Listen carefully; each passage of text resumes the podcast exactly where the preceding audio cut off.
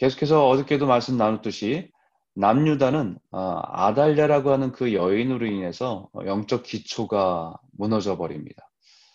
아, 아시다시피 아달랴라는 여인은 북이스라엘의 가장 악한 왕 아합과 그의 아내 이세벨의 딸로서 어, 정략적인 어, 결혼으로 남유다에 왔습니다. 남유다 여호람과 결혼해서 남유다에 온 것이죠. 그 여인의 영향력이 얼마나 컸는지 어, 남유다의 바알과 아세라 신이 가득 차게 되었습니다. 그리고 예루살렘의 성전에 있는 기물들을 가져다가 바알과 아세라 신전에 사용하는 일을 해버린 거지요. 한마디로 남유다를 영적으로 초토화시킨 여인이 아달랴라고 하는 그 여인이었습니다. 그런 영적으로 참혹한 상황 속에서 어, 제사장 아다, 예, 여호야다는 제사장들과 레위인들과 이스라엘의 족장들과 뜻을 모아서 혁명을 일으키기로 한 것입니다. 어, 권력을 위한 혁명이 아니라 하나님의 성전을 회복을 위한 혁명이었던 것입니다. 그 혁명 중에 아달랴는 여인은 무선 학살 속에서 6년 동안에 숨겨져 있던 유일한 다윗의 후손이 오늘 등장하는 요아스라고 하는 왕입니다. 어, 이 요아스를 그 제사장 중심의 혁명을 할 때 하나님의 성전에서 이 요아스를 데려다가 멸류관을 씌우고 어, 율법책을 주면서 왕으로 선포했습니다. 그리고는 잔인했던 아달랴를 처형하고 남유다의 요아스가 왕위에 오르게 된 것입니다.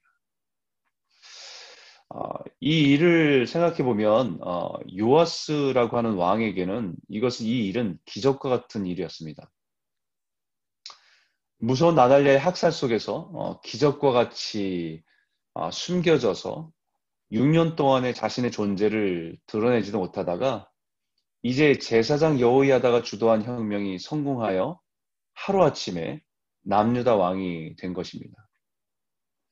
어린 나이에 왕이 되었지만 아, 자신이 왕이 된 것은 하나님의 은혜였습니다. 그것도 제사장들과 레위인들의 주도적인 혁명을 통해서 이루어낸 왕권이었습니다. 그래서 요아스는 왕이 되어서 제일 마음에 뜻을 두고 하려고 한 것이 바로 하나님의 아, 성전을 수리하는 일이었습니다. 엉망이 된 성전을 다시 깨끗하게 수리하는 것이었습니다. 그것을 하나님의 뜻을 품고 요아스가 자신의 인생의 뜻을 품고 첫 번째 왕으로서 하고자 하는 일이었습니다. 어, 가만 생각해 보면 요아스의 인생에서 생각해 보면 정말 위기, 죽음의 위기 가운데 있었던 사람이 요아스입니다. 어린 요아스는 자신의 힘으로 자신을 죽이려는 아달랴를 막을 수도, 있, 막을 수도 정할 수 있는 힘도 없었던 사람이죠. 누군가의 도움이 없었다고 한다면 이미 죽은 목숨이었습니다. 그런 비참한 신세였던 그를 한 나라의 왕으로 세워주신 거죠.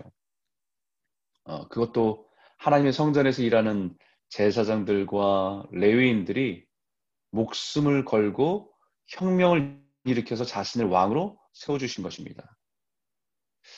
이것은 요아스의 입장에서 보면 완전 은혜입니다.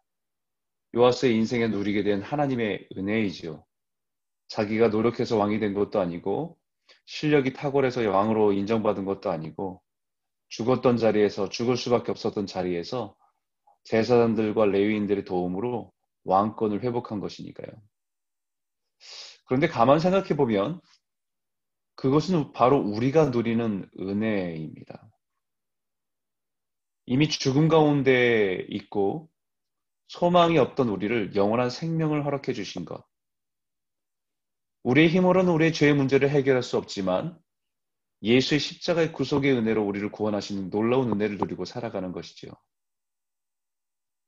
그뿐입니까? 아, 우리를 하나님의 자녀로, 왕의 자녀로 삼아 주셔서 영원한 나라의 상속자로 삼아 주시니 그야말로 이루 말할 수 없는 은혜, 한량 없는 은혜입니다.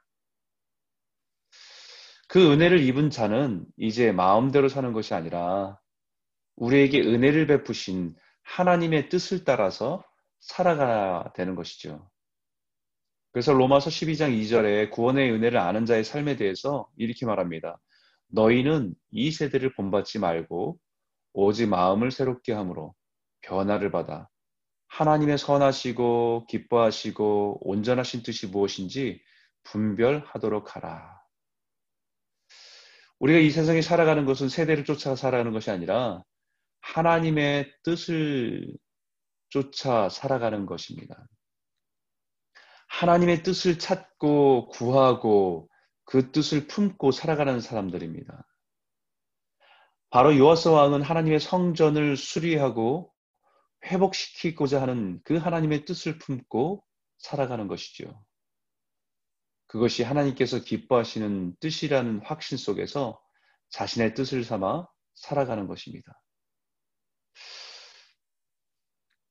그런데 하나님의 뜻을 찾아서 그 뜻을 품고 살아가면 아, 모든 일이 잘 되면 좋잖아요. 모든 일이 착착 풀리고 잘 되면 아, 너무 좋은 거 아닙니까? 하나님의 뜻을 찾아 순종하며 살아가며 하나님이 기뻐하시는 그 막 기뻐서 막 모든 문제가 다 해결되지고 어, 막힌 것도 열어주시고 기도도 행하게 하시고 기적도 행하게 하시고 그러면 모든 일이 순조롭게 해결돼야 되는 것 아닙니까? 근데 어, 이 요아스라고 하는 왕이 성전의 수리를 하려는 그 뜻을 품고 시작을 했는데 정작 제사장들과 레위인들을 불러서 하나님의 수리를 하려, 하나님의 성전을 수리하려고 하니까 어, 백성 그 레위인들의 반응이 별로 좋지 않은 겁니다. 그 성전의 수리를 위해서 백성들에게 수리할 돈을 거두려고 하니까 레위인들의 반응이 영 탐탁치 않은 겁니다. 요하스 왕이 자신이 성, 하나님의 성전을 수리하겠다는 뜻을 밝히면 누구보다도 제사장들과 레위인들이 기뻐하며 발벗고 나서서 함께 뛰어다닐 줄 알았는데 오히려 뜨뜻미지근 태도를 보이는 겁니다. 여러분 그러면 어, 그런 상황이라면 사람이라면 마음이 상합니다. 마음으로서 자신은 자신을 위한 일이 아니라 하나님의 성전을 회복시키는 일에 뜻을 정했으면 그 성전에서 일하는 레위인들이 더 적극적으로 도와야지 반응이 미지근하면 당연히 마음이 상할 수밖에 없습니다.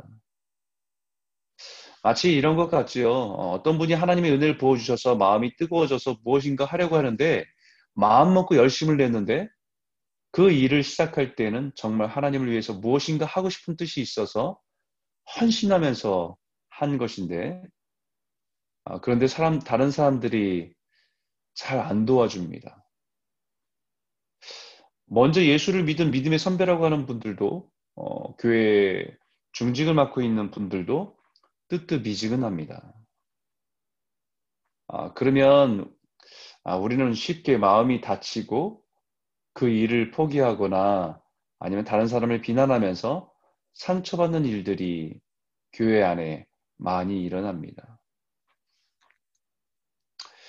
여러분, 하나님의 뜻을 품는 것도 중요하지만, 어, 하나님의 때를 기다리며 인내하는 것도 중요합니다.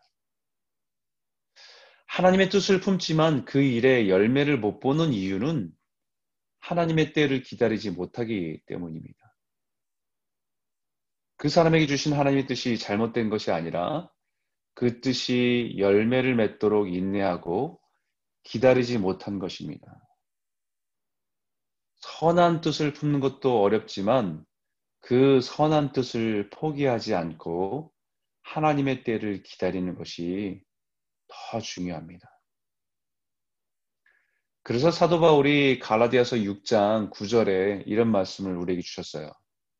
우리가 선을 행하되 낙심하지 말지니 포기하지 아니하면 때가 이름에 거두리라. 하나님의 선하신 뜻을 행하다가 반대에 부딪힐 수도 있고 아, 실망할 수도 있고 상처받을 수도 있습니다. 그러나 낙심하고 포기하지 않으면 반드시 하나님의 때가 이르면 열매를 거두게 하실 줄 믿습니다. 제사장들과 레위인들의 반응이 좋지 않았던 것, 그것은 이유가 있었습니다. 그동안 아달랴와 그의 자녀들의 횡포 때문에 상처가 있었기 때문입니다. 여호와의 전을 위해서 쓴다고 돈을 가져다가 바알과 아사라 신전에 사용하고 그들 마음대로 사용한 것에 대한 상처가 있었기 때문입니다. 신전은 성전의 기물들을 다 가져다가 우상 신전에다가 가져다 버리는 그런 일들까지 있었으니까요. 요아스 왕은 어, 그들이 뜨뜻미지근한 그런 태도를 이해하고 그들을 다시 설득해서 결국은 함께 여호와의 성전을 보수하고 수리하는 일을 마칩니다. 아, 저는 이 말씀을 묵상하면서 어, 그런 마음이 듭니다. 오늘날 우리 교회의 이미지가 이와 같지 않나? 아, 목회자의 뭐 이미지가 땅에 떨어져 이와 같지 않나라는 생각이 듭니다. 이제는 누가 교회 개혁을 말하고 부흥을 말해도 별로 반응이 없는 세대를 우리가 살아가고 있습니다. 사람들의 교회에 대한 신뢰가 무너지고 교회에 대한 아, 목회자에 대한 신뢰가 무너진 이 시대에 누군가 하나님의 선하신 뜻을 품고 그 뜻을 가지고 소리 지르고 아, 정말 열정을 내도 냉랭한 반응만 돌아오는 세대에 우리는 살아가고 있습니다. 아, 그런 반응을 보면 아, 마음이 상하고 낙심이 되고 절망스럽고 포기하고 싶은 심정이지요. 그러나 분명한 것은 하나님의 뜻은 인내와 기다림을 통과해야 열매를 맺는다는 사실입니다. 하나님의 선하신 뜻이 분명하면 끝까지, 끝까지 가는 겁니다. 하나님의 뜻을 이루실 분이 내가 아니라 나를 통해서 하나님께서 그 일을 이루시는 분이시기 때문에 하나님의 때를 기다리며 오늘도 씨를 뿌리러 나아가는 것입니다. 기도의 씨를 뿌리러 오늘도 수고하는 것입니다. 그러면 때가 되면 열매를 거두며 기쁨으로 단을 거두게 하실 줄 믿습니다. 아, 이렇게 새벽 기도를 우리가 온라인으로 시작하는데요. 어, 이 일도 마찬가지죠.